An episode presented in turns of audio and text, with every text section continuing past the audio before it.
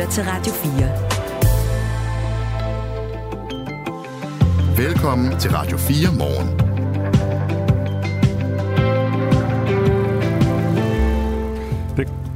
Det kostede næsten 50.000 kroner, da den tidligere biskop i Helsingør, Liselotte Rebel, i 2021 fik en afskedsgave, da hun gik på pension. Det afslører et bilag, som Radio 4 har fået agtindsigt i, og vi kigger i den her tid lidt på nogle af de penge, som kirkerne bruger. Biskoppen har fået at vide, at guldkorset skal afleveres tilbage igen, når hun dør, og på den måde undgår hun et skattesmæk. Men biskoppen selv mener slet ikke, at det er nødvendigt med et guldkors for en pensioneret biskop, og en etikprofessor kalder indkøbet ekstravagant og værdiløst.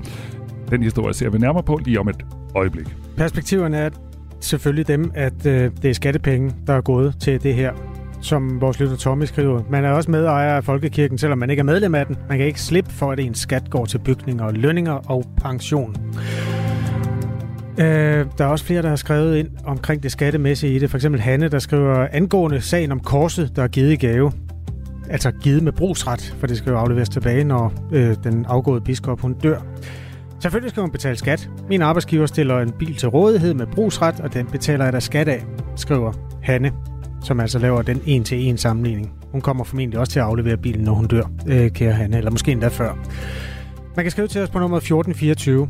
Vi kommer også lidt ned i debatten om, hvorvidt sikkerheden er helt god nok i grisetransporterne.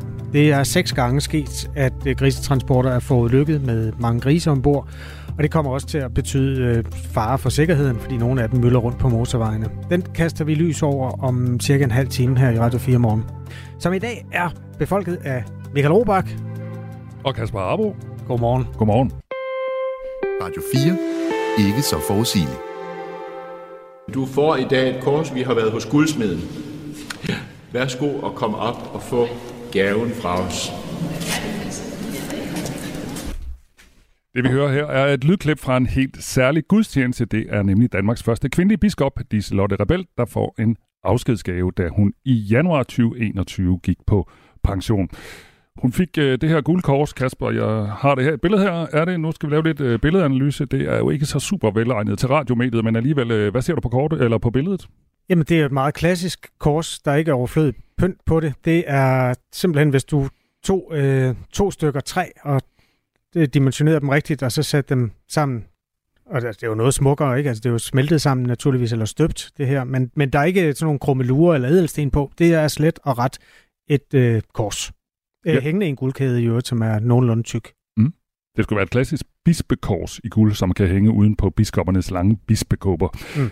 Den tidligere biskop har fået det som afskedsgave, men det skal leveres tilbage til stiftet, når hun dør. På den måde så undgår hun at skulle betale skat af gaven, der heller ikke har været helt billig. Den koster nemlig, altså det her guldkors, 48.500, og det er altså blevet betalt med skattekroner af Folkekirken.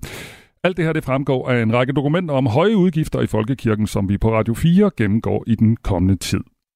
Thomas Søbjerg Petersen er professor i etik på Roskilde Universitet. Godmorgen. Godmorgen. Du mener, at det her køb af et guldkors til godt 48.000 kroner er spild af skattekroner. Hvorfor det? Ja, altså det er umiddelbart sympatisk at vil give en rigtig fin gave, men altså at bruge 49.000 kroner af skatteborgernes penge til en afskedsgave, det, det er helt ude af proportioner sammenlignet med, hvad, hvad statsansatte øh, typisk modtager. Jeg synes også, at det, det er meget moralt problematisk, at, at det sker inden for kirken, for, hvor det er kristendommens centrale budskab at fokusere på det åndelige, og, og hvor det at bruge penge på sådan nogle ekstravagante luksusvarer, synes at være direkte i modstrid med, med det budskab, der er i Bibelen om, at vi bør hjælpe folk i nød. Jeg vil gerne lige gemme øh, sådan det lidt mere overordnet, altså det du også taler om, om det er i modstrid sådan med den moral eller den etik, som normalvis øh, fungerer i folkekirken. Men lad os lige blive ved det konkrete. 48.500 er det ikke en bagatel, altså set i Folkekirkens øh, milliardstore budget? Jamen, det er jo ikke en bagatel for, for folk i nød. Det er en fuldstændig unødvendig øh, luksus øh, ting at, at, bruge, øh, at bruge penge på. Øhm, og så skatteborgernes penge, og så samtidig med, at der er jo masser af folk, der lider rundt omkring i verden og i Danmark, som, som man kunne hjælpe med de her penge. Lad os lige høre et klip mere fra den her gudstjeneste, hvor den tidligere biskop, altså Liselotte Rebel, fik guldkorset i afskedsgave. Kære Liselotte, vi har alle vores små kors at bære på. I 25 år har du båret en tung bispekåbe og dertil et tungt kors. Vi har besluttet, at du også fremover skal have dit kors at bære på. Guldkorset blev designet af en lokal guldsmed fra Helsingør og Stift. Kontorchefen i Helsingør Stift har forklaret, at guldkorset skal afleveres, når den tidligere biskop dør, fordi, og nu citerer jeg, der er regler for, hvor meget offentlige ansatte må modtage i gave. Hun siger også, at det vil blive en meget dyr gave at modtage for den tidligere biskop, hvis hun ikke skulle levere den tilbage, fordi så skulle hun betale skat af beløbet. Helsingør Stift fortæller, at det her bispekors eller guldkors kan blive brugt af biskoppen til kirkelige arrangementer, og korset er jo et symbol på kristendommen. Gør det det så ikke lidt mere tåleligt, at det er noget, hun kan bruge, hvis hun sådan skal øh, til forskellige arrangementer, også selvom hun er stoppet? Jo, men det er jo meget fint for, med, med genbrug. Altså det, øh, det er der nogle rigtig fine ting ved, men må ikke de har et kors liggende i, rundt omkring i kirkerne, hun kunne have fået i stedet for, som var, som var væsentligt billigere. Altså, ja. Pengene til det her guldkors, det stammer fra provstierne og menighedsrådene i Helsingør Stift. Det er altså penge, som menighederne har fået gennem kirkeskatten, og de fleste steder er der blevet givet 300 kroner fra hvert menighedsråd. Vi har øh, ringet rundt til provsterne i øh, Helsingør Stift for at høre, hvordan de mener, at et guldkors til en værdi af næsten 49.000 er en passende gave. Og vi har blandt andet været i kontakt med provsten i Kongens Lyngby. Han hedder Ejgil Lundholm Saxe, og han mener lige præcis, at det her kors er en passende gave. 49.000, det, det lyder meget, men, øh, men når man er på, på øh, i, i øh, sådan en øh, sammenhæng, hvor øh, man laver øh, smukke ting, så, så, koster, så koster det. Og det er det, vi ved også i kirkerne, når vi, når vi netop laver mange ting i vores kirker, som skal holde i mange år, og, og de skal være smukke. Har provsten i, i Kongens Lyngby ikke en pointe i, at de her kirkelige symboler, de skal være smukke? Man kan ikke bare, som du sagde før, finde et eller andet gammelt aflagt kors ude i øh, sideskibet. Jo, men det kan da ikke passe, at det, der, der er vigtigt for kirken, det er, om noget det er smukt eller ej. Det er der, hvilke handlinger man udfører. Og med de 49.000 kunne man jo hjælpe folk, folk i nød. Altså selvfølgelig skal tingene der være i orden i kirken, men der er masser af eksempler på, at kirken har for eksempel dybt eller købt dyre designlamper til 100.000 kroner stykket. Altså det er jo helt unødvendigt. Må ikke man kunne finde et kors til 2.000 kroner, som, som sagtens kunne opfylde den, øh, den sym, sym, symbolik, der ligger i at give en gave. Nu nævner du 2.000 kroner. Altså tænker du, der er et eller andet beløb, som vil være passende, sådan set med dine briller? Jamen det er der også, når, når statsansatte modtager gaver. Altså så er vi jo typisk under, så vidt jeg ved, 500 kroner. Nu er jeg ikke jurist eller inde i de regler der. Men jeg synes, at det, det er helt ude af proportioner at bruge, bruge så mange penge på en gave til folk, der i forvejen har rigtig, rigtig meget. Altså ifølge kirken, ikke, der er det jo det er lige så svært for en rig person at komme i, kæmmer, i hæmmerige, som det er for en kamel at komme igennem et nåleøje. Og der er tusindvis af citater i Bibelen, der taler om, at hvis du har noget, så skal du give det til dem, der ikke har. Så for mig at se, at den her handling fuldstændig mod, modstrid med det centrale budskab i kirken, nemlig at hjælpe folk i nød, og ikke hjælpe dem, der har i forvejen. Jeg taler med Thomas Søbjerg Petersen, som er professor i etik på RUG. Synes du, øh, det er sådan øsselt eller ja, grådet, det ved jeg ikke, om man kan bruge det ord, fordi Liselotte Rebel har jo sådan set sagt, at hun var ikke specielt interesseret i det der kors. Men, men, men synes du, hvis vi nu skulle blive lidt højstemte, at det virkelig sådan konflikter øh, med, med, med de øh, budskaber, der er i kristendommen? Jamen lige netop, det, det, det er det, der er min pointe. Altså den type handling her, at købe ting, der er så dyre, og det gælder ikke kun det her guldkors, det gælder også, når man køber en, en messehal, altså en, en kjortel til bestemte øh, gudstjenester, som koster 200-300.000 kroner. Det er, det er ude af proportioner. Jeg kan simpelthen ikke forstå, når man har øh, Bibelen som, som, som værktøj, og hvad der står i Bibelen, og den måde, Jesus var på, der for mig at se er en moralsk held, altså som gav til de fattige, indtil han ikke havde mere selv.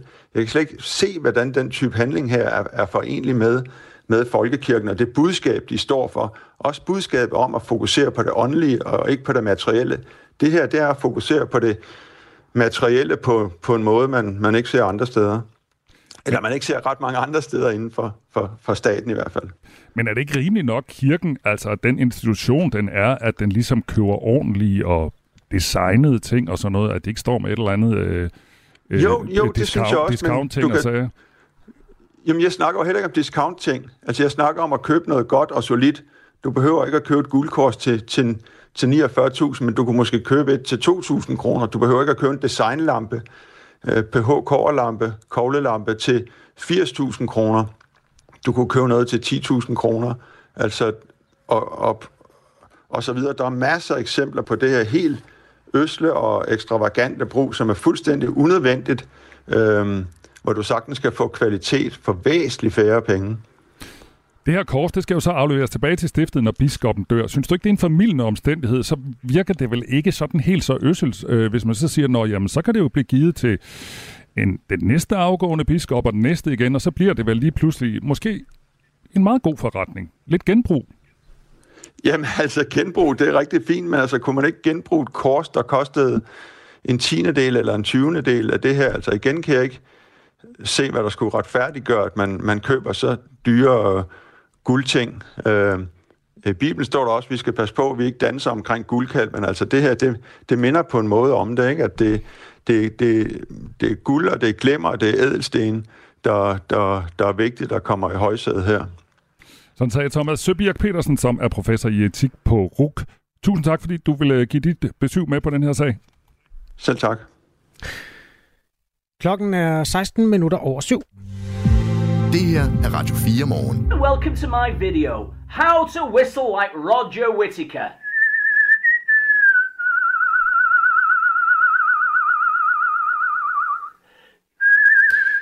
Den britiske sanger Roger Whittaker er død midt af dage, 87 år gammel. En fin sanger og en ekstraordinært god fløjter. Jeg synes, vi fløjter for lidt. Så jeg har løbet i al hast internettet igennem for at se, om jeg kunne finde en guide til, hvordan man fløjter som øh, Roger Whittaker. Jeg ja. må sige, at han har ikke levet forgæves. Der ligger forbavsende mange instruktioner øh, og coverversioner af Mexican Whistler. Okay. På YouTube. Ham, ham vi lige hørte, han er, han er ikke helt fanget. Nej, jeg tænker også, det var da ikke sådan helt vanvittigt godt. Nej, så skal du høre den her. Ah. Han kan heller ikke spille guitar. Nej, hvis Roger var begravet, så ville han vende sig, men det jeg tror ikke, han er begravet endnu. Nej, en dødegård. Ja, øh, de er ikke gode alle sammen, alle de der covers, men nogle af dem er faktisk.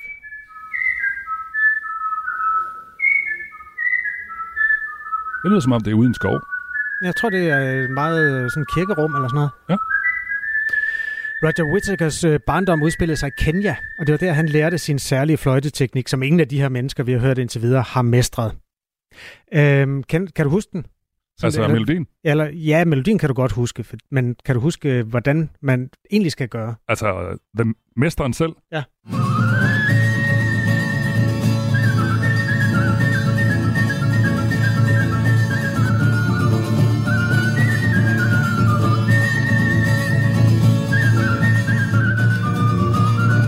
Altså ikke nok med, at han rammer tonerne, han rammer også, altså... Ej, det går helt amok. Nå, øh, jeg har fundet en guide. Ja. Øh, hvis du gerne vil... Altså, prøv, prøv fløjt. Bare fløjt øh, melodien, hvis du kan.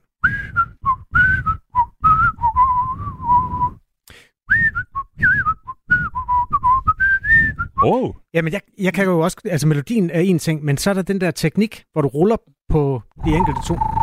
Øj, det lyder godt. Prøv lige at gøre jeg ved, ikke, jeg, ved ikke, hvad... Ja, du har den sgu. Den er der. du er meget sød. Du Teknikken er, er som følger. Jeg har fundet den på Reddit. Nå, okay, selvfølgelig. Øh, for at øve dig på den, så skal du starte med at sige ja, ja, ja, ja, ja, hvor du har skilt dine tænder en lille smule fra hinanden, sådan cirka en fingerspredte mellem tænderne. Så skal du prøve at holde kæben stille, mens du siger ja, ja, ja, ja, ja, ja, ja, ja, ja. Ja, ja, ja, ja, ja, ja, ja, ja, ja, ja. Den måde, som din tunge bevæger sig på, den skal du genbruge, men her skal du så samtidig med, at tungen bevæger sig, så skal du holde den lidt stille. Den skal røre ved bagsiden af dine undertænder eller tandkødet lige under, og midten af tungen skal være den del, der bevæger sig. Og så skal du eksperimentere med at bevæge tungen hurtigt på den måde, mens du fløjter. Er du klar? Jeg, jeg fatter ikke en brik. Nej, det men, jeg ikke. Men vil du, vil du øh, være min mentor, mester? Det kan jeg ikke. Det er sgu lidt svært. Det er svært med en finger i munden, er det ikke det? Jo, øhm, det kan også være, at man skal tage fingeren ud. Det står der faktisk ikke. Du bør dog, der står noget vigtigt her, du bør dog slippe kæben lidt for at lave toner. Det gør lyden mere fyldig. Ja. Nå. Ja. Skal vi køre mesteren selv? Jo, æret være hans minde. Internettet glemmer ham aldrig. Aldrig.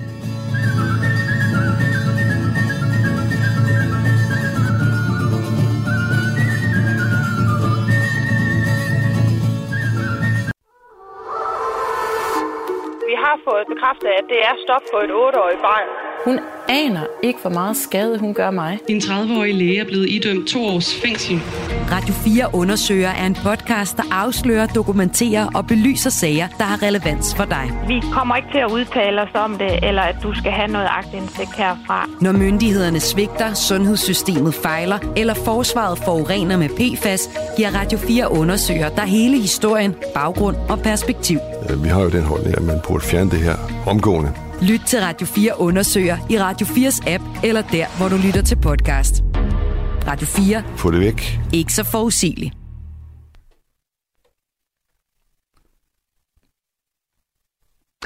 Når forældre og lærere skriver til hinanden på Aula, altså det her sociale medie for forældre til skolebørn, så er den historiske værdi simpelthen så stor, at alle beskeder og opslag og data bør gemmes for eftertiden. Det mener Rigsarkivet, der øhm, fra om to år vil arkivere alt, hvad der bliver uploadet på Aula. Altså det er den platform her, hvor skoler og forældre og institutioner kommunikerer med hinanden. Sådan noget, husk at der er nissefest øh, på fredag, for eksempel. Og Malte har glemt sin madpakke. Ja, og forleden var der lus, øh, da min datter kom hjem. Jeg vil bare lige sige, at alle skal huske at kæmme. Og er det okay at servere flødeboller, selvom vi har en sukkerpolitik i klassen? Er det ikke sådan? Jo, du er fra Østerbro. Det, der kunne ja. jeg godt tænke mig at få et indsigt. Jeg er, jeg er jo fra en landkommune. Sig noget mere. Ja, men det, der, altså det vil jeg da bare sige, det har da været det største øh, diskussion i mine børns klasser, i hvert fald sådan i de små klasser, om sukkerpolitik, og hvor går grænserne for sukkerpolitik, og det har vi da skrevet rigtig meget om på Aula, da mine børn var små. Fedt. Kulturministeren har også været på barrikaderne. Han siger til Ekstrabladet, at han vil tale alvorsord med Rigsarkivet. Spørgsmålet er jo, hvorfor ikke fremtidens forskere skal have indsigt i, hvordan vi helt almindelige forældre kommunikerer om vores børn på Aula. Regitze Spænder Ishøj er næstformand i Skole og Forældre. Godmorgen. Godmorgen. Er det en god idé at gemme alt det, der foregår på Aula? Det er i hvert fald en idé. Ja, er det en god eller dårlig idé? Ja, men det jeg synes jeg er svært at svare på, fordi der er jo selvfølgelig den her tanke med, at den her måde at kommunikere på er helt anderledes, end hvordan skole og hjem har samarbejdet tidligere. Og Aula er jo i høj grad øh, både elsket og hadet. Nok, nok øh, mest, øh, at folk elsker og hader Aula. øhm, men vi bruger det jo, og det er jo en del af vores hverdag, og, øh, og det er jo historikernes ansvar at, at gemme de her måder, vi har hverdag på til eftertiden. Fordi jeg er ret sikker på, at øh, for, for mange år siden, da man øh, kommunikerede på andre måder, har man ikke tænkt, at det har været haft værdi for eftertiden. Men det har det jo. Altså runerne og hieroglyferne og sådan, det, det har jo haft kæmpe indflydelse på den måde, vi har samfund i dag. Ja, så måske men... har Aula også det. Så du, jeg så, ved det ikke. Så du ender med at synes, det er en god idé? I, jeg ender med at synes, at det er en tanke, som er spændende at dykke ned i. Jeg kan være bekymret i forhold til det her med persondata og hvad børnene egentlig synes om at blive arkiveret på den måde. Øh, hvad, at diskussioner om deres trivsel og at de nu har glemt at aflevere øh, matematik igen, øh, at det skulle være relevant at gemme. Altså, øhm, det er jo interessant med dialog mellem mennesker, fordi det siger noget om, hvilke værdier man har, og det siger noget om, hvordan man taler til hinanden. Nu nævner du runestenene, det er jo sådan den helt officielle måde at kommunikere på. Det er jo noget, kongen har bestemt at skulle stå på en sten øh, for mm. eftertiden. Men noget andet er jo, hvordan øh, to forældre taler til hinanden. Man har fundet ja. runepinde fra vikingetiden, som øh, vikingerne brugte til at sende små beskeder til hinanden. Der findes faktisk en, som er fundet i den norske by Bergen, og den anslås at være 800-900 år gammel. Og på den står der, Gyda siger, du skal gå hjem nu. Det er sgu da meget sjovt. Det, er sådan, det, det det siger jo noget, det er et indblik i, at mennesker var fuldstændig ligesom os dengang. Ja, Og tænk, hvis om øh, 400 år, at øh, hvis der sidder nogen og tænker, gud, snakkede de også om sukkerpolitik dengang i 2023? Altså, det, det er jo også en ting at tage med. Det er jo ikke noget, vi kan vurdere nu, hvad der vil være spændende om, om langt ud i fremtiden. Men jeg synes, vi skal være opmærksomme på, at det altså er børn, som ikke kan give samtykke til det her, øh, som, som er omdrejningspunktet for den her kommunikation. Og det skal vi være bevidste om, når vi gemmer. Hvordan kan det nogensinde blive et problem, at der står, at øh, kastanje har lus? Altså, der... jo, men der kan jo godt stå andre ting, end at kastanje har lus. Um, der kan jo stå ting som, at øh, Markus har slået, eller Markus er udadreagerende over for lærerne. Nu er det lige Markus, der står på skud, men det kan jo lige så godt være alle mulige andre ting, der står der, end at øh, man har lus eller glemt madpakken, eller idrætstøjet, eller hvad det nu skal være.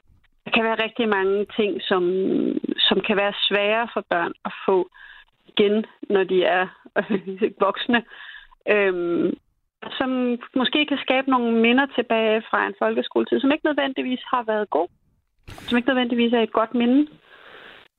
Rigsarkivet forsikrer, at privatlivet vil blive respekteret, og det er kun børn og deres forældre, der har ret til oplysninger om den selv fra Aula, indtil materialet er 75 år gammel. Øh, man kan dog få adgang til forskningsformål, men i de tilfælde, så vil personoplysninger være anonymiseret.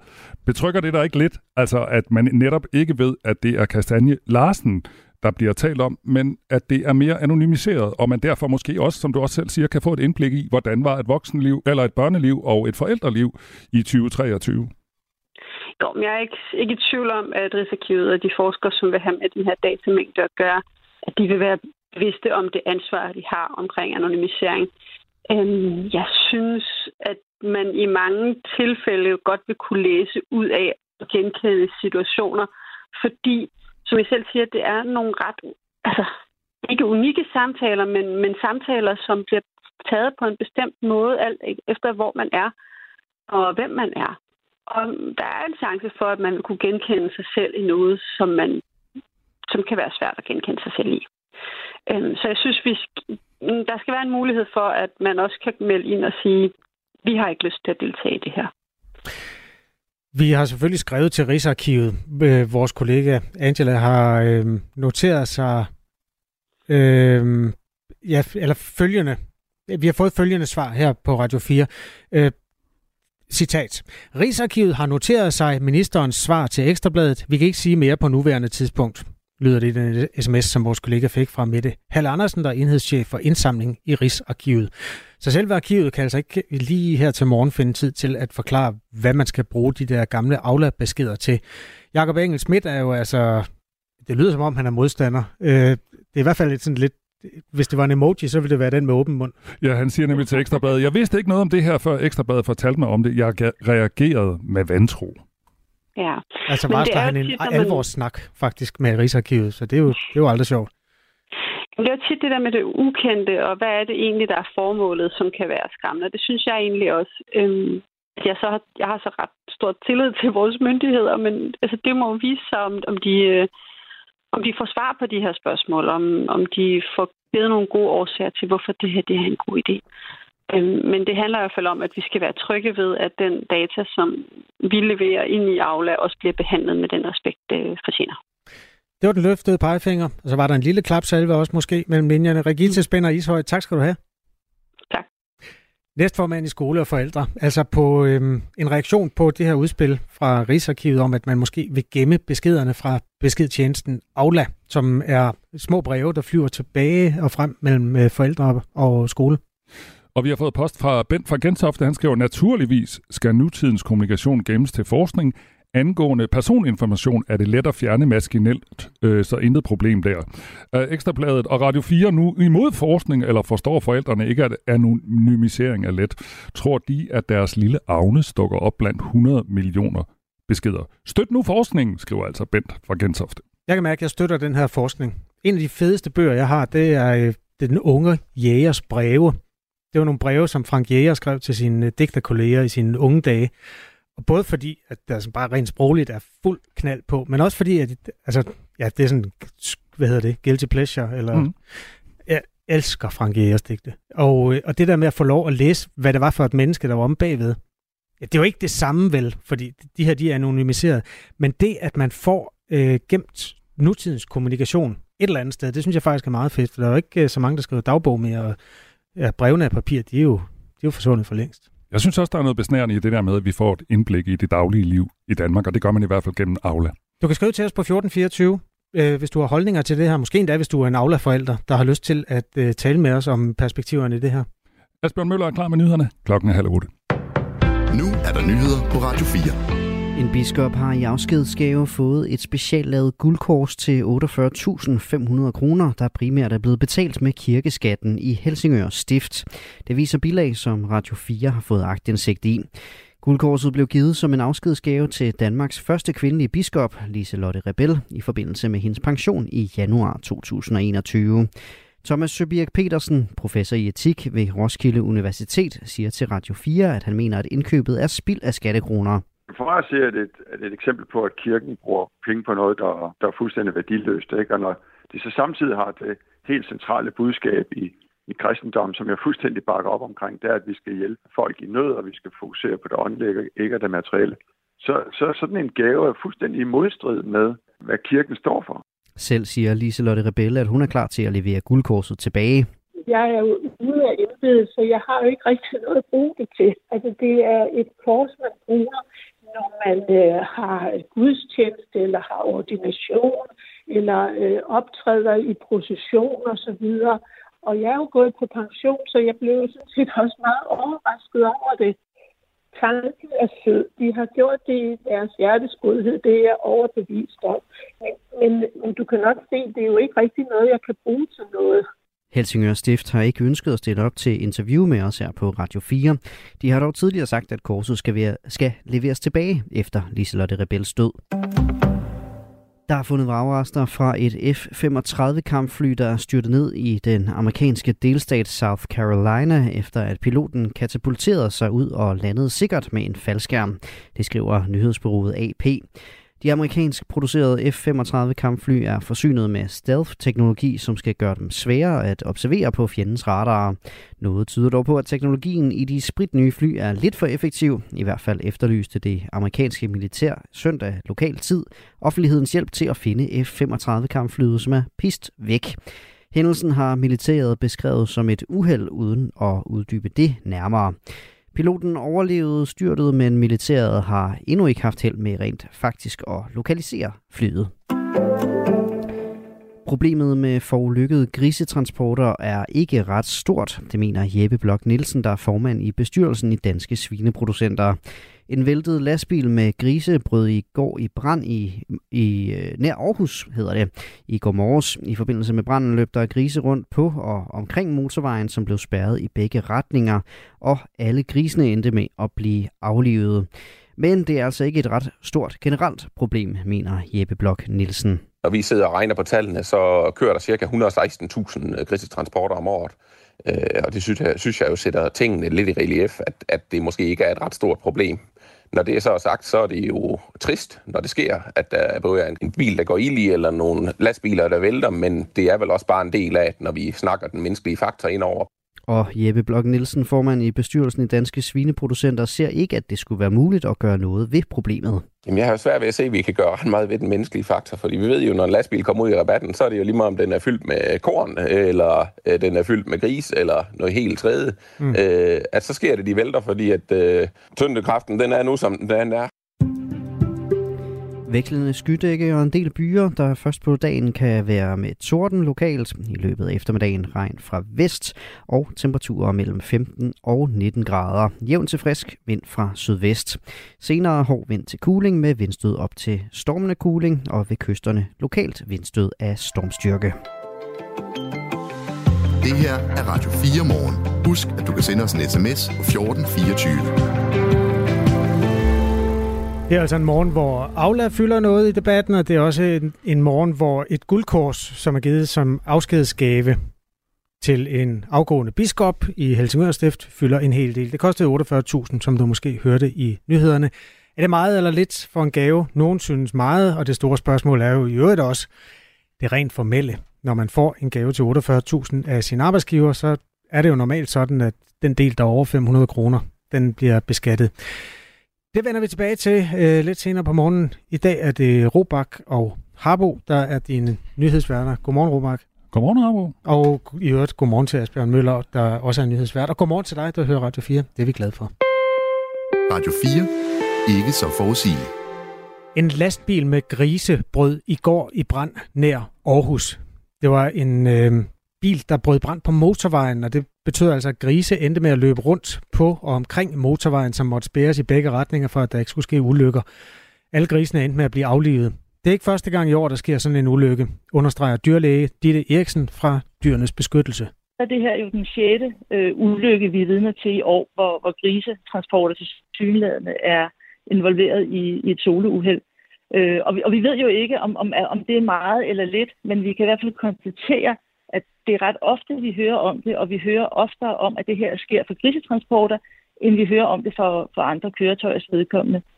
Og som du måske hørte i nyhederne, har vi også talt med formanden for griseproducenterne, der ikke synes, at det antal, altså seks indtil videre på et år, er alarmerende. Den menneskelige faktor taler han meget om, øh, og det er jo altså den, der gør, at nogle af ulykkerne sker, for eksempel når sådan en bred vogn kommer ud i rabatten. Vi har en vognmand med nu, Martin Pedersen, der er chauffør ved Sønderup Suldrup Vognmandsforretning, som i øvrigt er ude at køre med grisen netop nu. Godmorgen. Godmorgen. Hvordan er det at køre med smågrise? Jamen, øh, det, er et, øh, det, er et dejligt, øh, det er et dejligt job, dejligt erhverv, dejligt frit. Øh, noget, øh, jeg gør, fordi at jeg holder meget af dyr, blandt andet. Øh, og så samtidig er det et, øh, et, et som sagt før, et frit job, hvor, hvor, hvor man øh, er med til at, at, at gøre noget godt for nogen, øh, flytte øh, en vare fra A til B, ikke også? Og så samtidig øh, flytte en vare, man, man holder af. Ja, det er jo et levende væsen, vi taler om. Øh, Martin Pedersen, nu skal vi ikke ned i dyrenes beskyttelses, øh, hvad skal man sige, pointer omkring velfærd og ikke velfærd, fordi det er en meget lang diskussion, og den kan jeg mærke, den optager også de mennesker, der hører Radio 4 morgen. Men grund til at spørge, det er også for at finde ud af, altså i forhold til at køre en lastbil, hvor der bare står paller med kaffekander eller sådan noget, hvad er så forskellen? Fordi der sker jo øh, mange uheld med grise, sådan relativt. Hvad, hvad kan være grunden til det?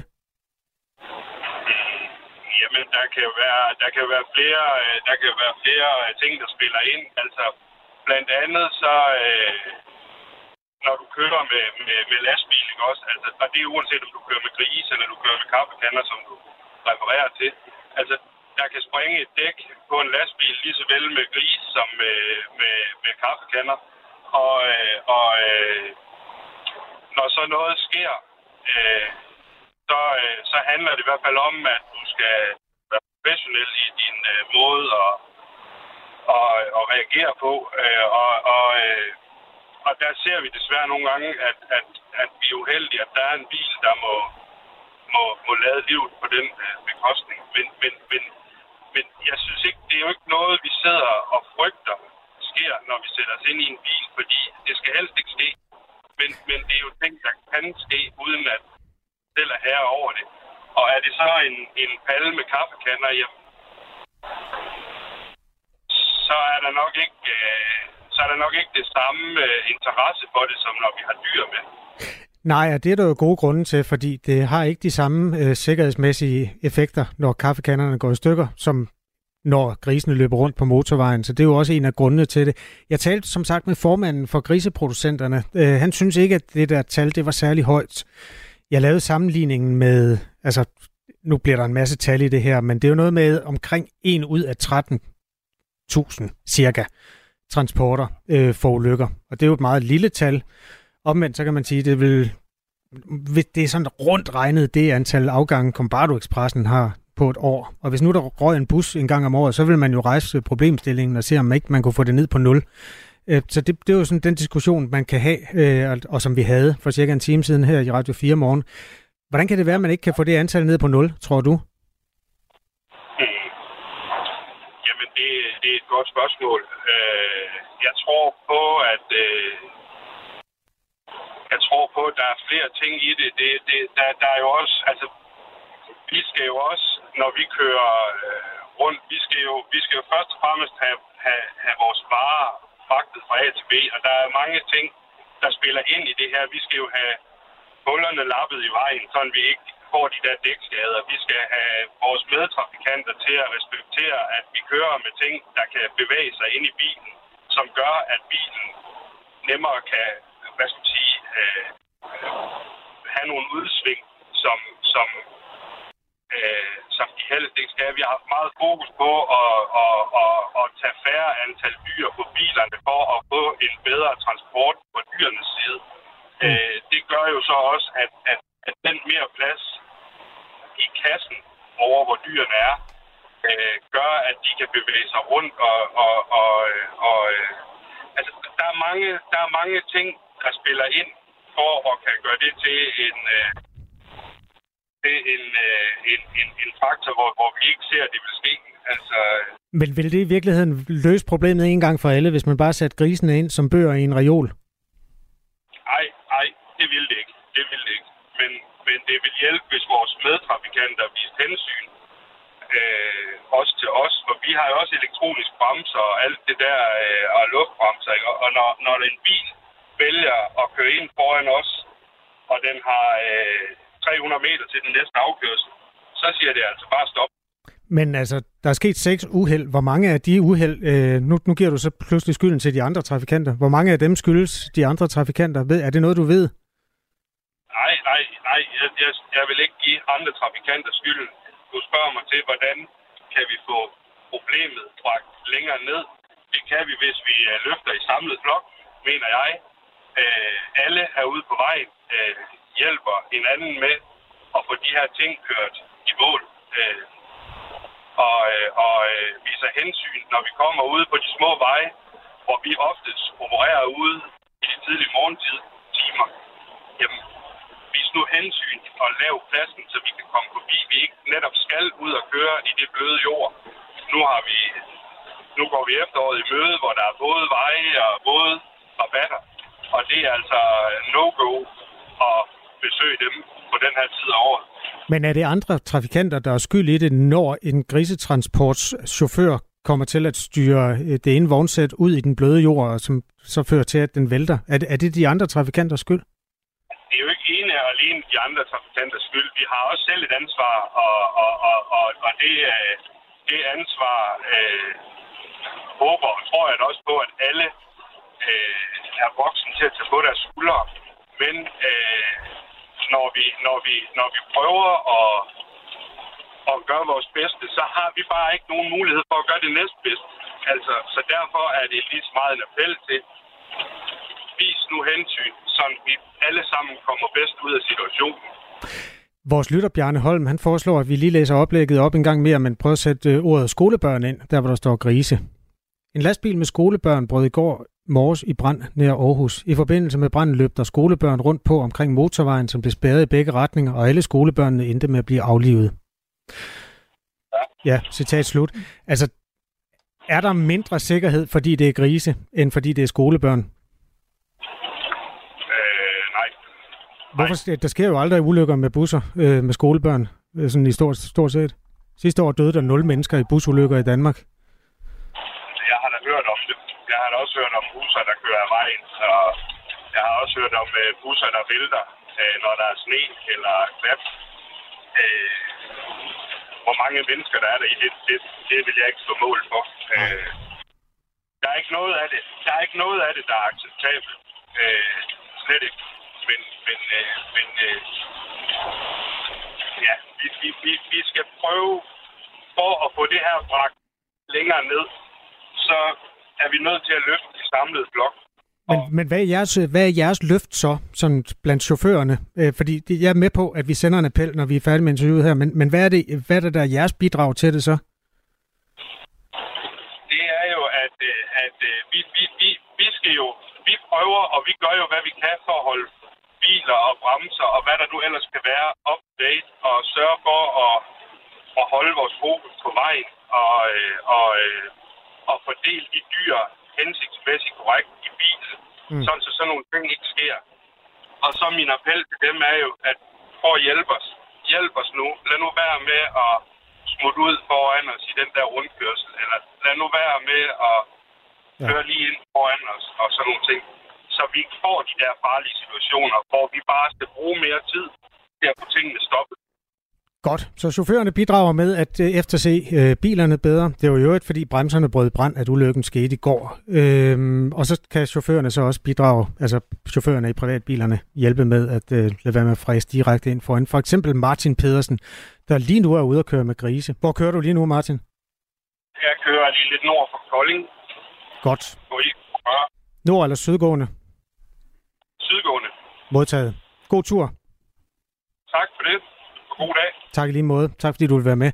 Martin Pedersen, der altså kører med grise ved Sønderup, Suldrup vognmandsforretning. Der er han vognmand. Øh, klokken er kvart i otte.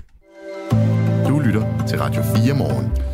Danmark dumper, når det kommer til klimabistandshjælp. I hvert fald ifølge en ny rapport, som øh, den grønne NGO CARE står bag. John Nordbro, han er klimarådgiver i den danske afdeling af CARE. Godmorgen. Jamen, godmorgen. I har lavet en rapport om øh, klimabistand til verdens fattigste lande, hvor I har gennemgået 10 års klimabistand fra 2011 til 2020, hvor Danmark er en af de 20 lande, som I dumper. Hvorfor dumper Danmark?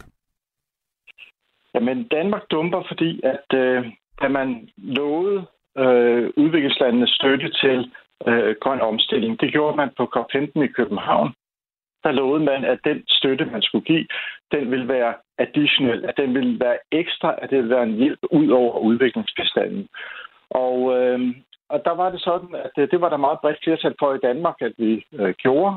Øh, ikke to øh, klimabistand på udviklingsbistand, Øh, og det, sådan, sådan var det så også i nogle år efter øh, COP15 i København. Men fra 2015 og frem efter, så har vi taget en, en pæn del, og, og på nuværende tidspunkt al vores klimabistand fra udviklingsbistanden. Jeg skal bare lige forstå det helt rigtigt, så jeg er med, og lytterne er med. Altså, vi, mm. vi lovede på et tidspunkt, at når vi vil give øh, klimabistand, så tog vi det ikke fra de penge, som vi giver til almindelig, om man så må sige, udviklingsbistand. Det skulle være nye penge, og det er det, vi ikke Ja. lever op til. Ja, altså logikken er jo, at øh, øh, klimaproblemet det er et ekstra problem, som øh, gør det svært at skabe udvikling i verdens fattigste lande. Øh, og øh, vi havde et øh, og har et stærkt ønske om, at de her lande, de ikke øh, hvad skal man sige, går en sort udviklingsvej, hvor de investerer i øh, fossil energi, men en grøn udviklingsvej. Så det vil vi gerne hjælpe dem med. Men vi vil øh, sagde vi dengang, vi ville ikke tage pengene fra den øh, udviklingsbistand, som skulle bruge til at bekæmpe fattigdom og sult. Og hvor slemme er vi, hvis man nu skal blive, øh, blive i jeres øh, sprogbrug? Altså, hvor, hvor meget af den her klimabistand tager vi fra den almindelige udviklingsbistand? Nu kigger den her rapport på perioden fra 2010 til 20, og øh, det er så de tal, der er sendt ind til FN på nuværende tidspunkt. Og der, der ligger vi øh, under dem, der er gode. Øh, det er nemlig Sverige, Norge og Luxembourg, som alle sammen giver deres øh, klimabistand i tillæg til udviklingsbistanden. Men vi ligger et stykke over nogle af de andre lande. Og, og det gør vi, fordi vi i første halvdel af den her periode rent faktisk gav vores klimabistand øh, i tillæg til udviklingsbistanden. Og i anden halvdel så tog vi øh, mere og mere. Og faktisk er det sådan i dag, hvis du tager finansloven for næste år, så er der ikke sat en eneste krone af til øh, ekstra øh, klimabistand. Al klimabistand på finansloven, det forslag, der ligger øh, for næste år, al klimabistand vil blive taget fra almindelig udviklingsbistand. Også selvom man godt ved, at det er altså de her lande i syd, de kæmper med eftervirkningerne på coronaen, på Ukrainekrigen og så videre, hvor, som, som rammer dem Men det gør vi jo også selv. fødevarepriser og John, energipriser John videre. Nordbro, den vestlige verden og Danmark kæmper jo også stadigvæk i nogen udstrækning med øh, eftervirkninger af corona og inflation og krig i Ukraine. Ja, vi har bare meget mere at stå imod med, og hvis du for eksempel ser på Danmark, så er vi jo også med finansministerens øh, ord et land med en bumstærk økonomi, og, øh, og vi, vi, vi kan i hvert fald ikke påstå, at vi lige nok i Danmark øh, kæmper med de her eftervirkninger. Øh, faktisk har vi jo haft et overskud på øh, statsfinanserne på omkring 100 milliarder øh, kroner de sidste par år. Så selvfølgelig har vi råd til at betale øh, den hjælp, vi har lovet udviklingslandene, øh, når det gælder klimaområdet. Nu kan det her meget nemt komme til at beta- øh, handle om øh, millioner og milliarder og procent og alt muligt andet. Hvis du sådan ja. helt kort skulle sige, hvad har det så egentlig af konsekvenser, at det ikke er, om man så må sige, nye penge eller andre penge, som vi bruger på klimabistand, men at vi bruger de penge, der vi i forvejen har afsat til udviklingsbistand. Hvad er konsekvenserne? Ja. Altså, der er to konsekvenser. Den ene, det er jo, at de mennesker, som ellers ville have fået øh, udviklingsbistand. De fattige mennesker, og dem er der desværre alt for mange af i verden i dag, at de ikke får den hjælp, som de skulle have haft. Og den anden konsekvens, det er, at når det gælder de internationale klimaforhandlinger, så bliver der skabt et større og større øh, troværdighedsgab eller øh, mistillidskløft øh, mellem øh, rige og fattige lande, fordi at de rige lande ikke lever op til deres øh, forpligtelser, når det gælder klimabistand. Jeg synes, at vores politikere fra alle sider af Folketinget stort set øh, altid bryster sig af, at vi er altså nogle af dem, der giver mest til de fattige lande. Er det så sådan øh, falske fjer, de pynter sig med? Øh, man kan sige, at øh, hvis det gælder den almindelige udviklingsbistand, og vi sammenligner, eller lægger udviklingsbistand og klimabistand sammen, så giver vi omkring 0,7 procent. Uh, og, og der vil være uh, en håndfuld lande, som, som gør nogenlunde det samme. Men, men det er jo ikke en undskyldning for, at man ikke skal leve op til det løfte, man har givet på, på klimaområdet, hvor, hvor der jo er et, et enormt behov øh, for netop at sætte ind, øh, både for at hjælpe landene med at tilpasse sig klimaforandringerne og til at, at, at sikre den grønne omstilling. Og så ser vi jo også i de her år, at klimakatastroferne bliver mere og mere intense øh, rundt omkring i verden. Øh, og det er jo øh, altså det er jo i kraft af øh, det udslip af drivhusgasser, som vi har haft i vores del af verden, at rigtig mange fattige lande de rammes af de her klimakatastrofer. Og alligevel så tænker vi ikke, at der skal gives ekstra hjælp til at, at håndtere de klimakatastrofer. Når vi taler om den her slags øh, ting, øh, John Nordbø, så øh, plejer der altid at komme øh, en masse sms'er, og jeg tror nogle af dem er på vej, som handler om, jamen prøv nu lige at høre her. Hvad med os selv? Altså, vi har et sundhedsvæsen i knæ, øh, vi øh, er nedslidte, vi har stress, øh, du ved, alle de der problemer, som vi kæmper med i Danmark. Hvorfor, eller hvad vil du sige til de lyttere, der forventeligt begynder at skrive lige om, øh, om lidt, at vi simpelthen skal hjælpe os selv, før vi begynder at hjælpe resten af verden, også på det her område? Ja, altså igen to ting. Ikke? Det ene det er, at øh, faktisk har statsfinanserne det utrolig godt. Vi har et kæmpe overskud, og når man ikke bruger øh, mere løs af det, så skyldes det i virkeligheden nogle andre ting, øh, nemlig jo med inflationspres og sådan nogle ting, som, som gør, og mange på arbejdskraft, som gør, at vi øh, rent faktisk ifølge den økonomisk tænkning ikke kan bruge flere penge herhjemme. Men det betyder jo ikke, at man ikke kan bruge øh, sende penge til udviklingslandene og, og hjælpe med det, som man nogle gange har lovet. Så det er den ene ting. Der er, der er ikke noget sådan i dansk øh, hvad skal man sige, samfundsøkonomi, som gør, at vi ikke kan betale den gæld, øh, vi ligesom har til udviklingslandene. Og den anden ting, det er, at, at sådan i helt almindelig sådan ansvarstænkning, så, så, så er det jo sådan, at det er i kraft af de øh, det udslip af drivhusgasser, der har været i vores del af verden, at verdens fattige rammes af klimaforandringerne og klimakatastrofer. Og selvfølgelig har vi da et ansvar for at hjælpe de mennesker, som bliver ramt af de øh, ulykker, som vi har skabt. Tak fordi du, du øh, svarede på det. Jeg, øh, ja. Det var et svar ikke bare til mig, det var også til de lyttere, der måtte tænke på det. Ja. Og det var ja. altså øh, John Norbo, klimarådgiver i den danske afdeling af den internationale grønne NGO CARE. Tak fordi du var med her. Selv tak og vi har ragt ud efter Danmarks minister for udviklingsarbejde og global klimapolitik, Dan Jørgensen fra Socialdemokratiet, men han er ikke vendt tilbage her til morgen. Du lytter til Radio 4. Gud, er det i aften? Det er nemlig i aften. Åh oh, ja. Der skal vi ind og se buffeten. Eller det kan du måske oplyse om. Oh, oh, oh, oh. Du skal ikke ind og se noget okay. overhovedet.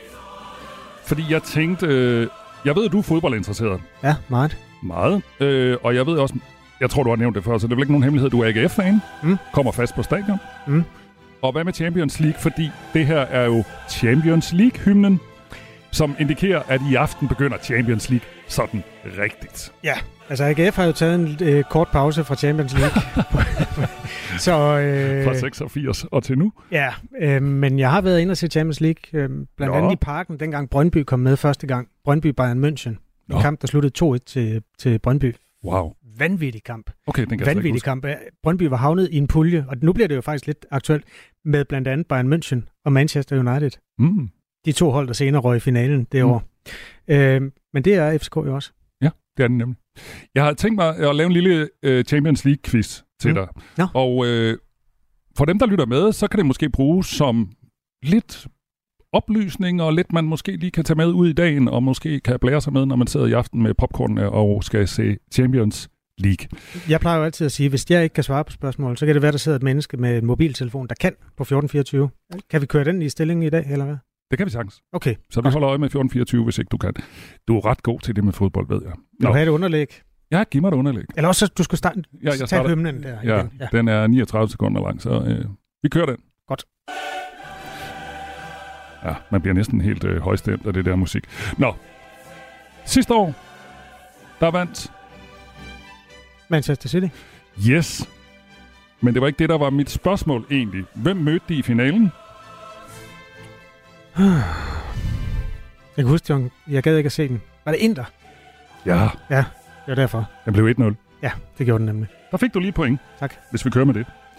Øh, den, den danske klub, der har været i Champions League flest gange, er... FC København. Det er rigtigt, men det var ikke det, jeg egentlig ville spørge dig om. Nej. Det er også den klub, altså FCK, der er nået længst i, øh, i 2011. Mhm. Hvor langt kom det så? 8. finalen. De røg ud til Porto. Er det ikke rigtigt? Kvartfinalen. Chelsea. Det var Chelsea, de røg ud til. Jeg har skrevet kvartfinalen. Er Jamen, det, ikke kan det sgu da også godt være. Nej, nu bliver jeg i tvivl. Nej, det Kvart- 8. finalen. Det kan ikke passe. Nej, det var 8. finalen. Ja, undskyld. Nå, ja, okay. Ja. Ud til Chelsea.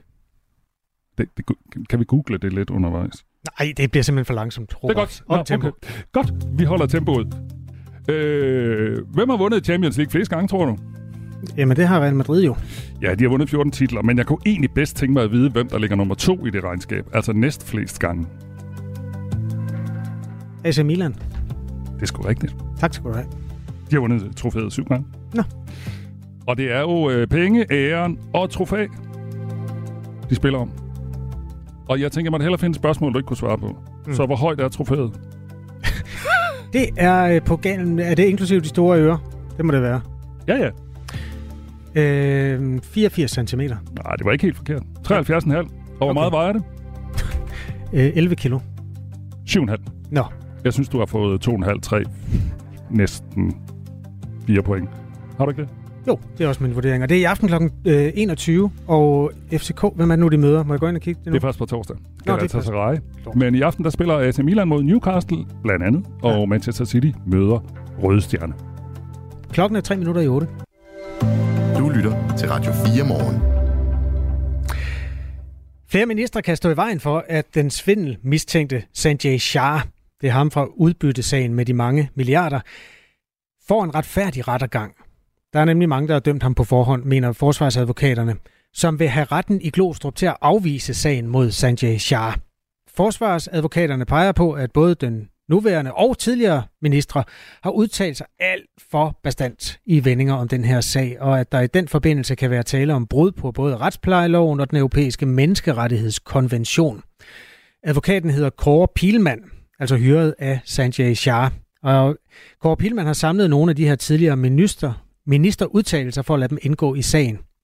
Nu har vi jo lavet en samling over udtalelser, som ministre har øh, fremsat gennem årene. Og det er jo udtalelser, som samlet set tegner et meget negativt billede af vores klient. Og derfor er vi bange for, hvilken betydning det kan have på et tidspunkt, hvor sagen mod ham ikke engang er startet op endnu. Ifølge mediet Finans.dk er sagen blevet kaldt for Danmarks historiens største skattetyveri af tidligere skatteminister Carsten Lauritsen fra Venstre. Han har blandt andet udtalt, at gerningsmændene troede, de kunne snyde og svindle for milliarder og så gemme sig i Dubai og andre lande. Og det var jo i Dubai, at Sanjay Shah havde bolig.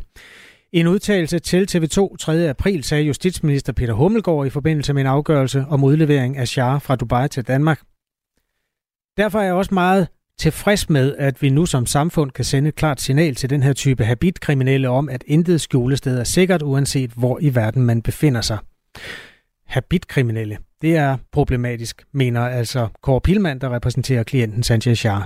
De er problematiske, fordi det fremgår af loven, at hvis man som øh, offentlig ansat, navnligt hvis man er minister, er beskæftiget med en straffesag, så må man ikke udtale sig offentligt omkring skyldspørgsmålet, inden sagen er endeligt afgjort.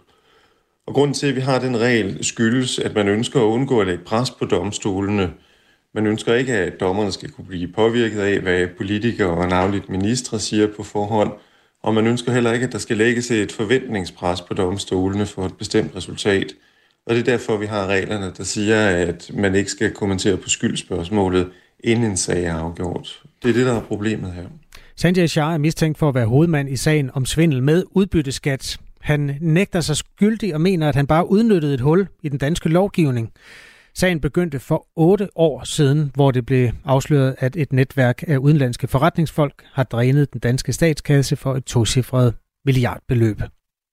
Og den stemme, du lige hørte, den øh, tilhører Kasper Harbo, og den her stemme, du hører nu, den tilhører Michael Robach, og nu skal vi høre Asbjørn Møller.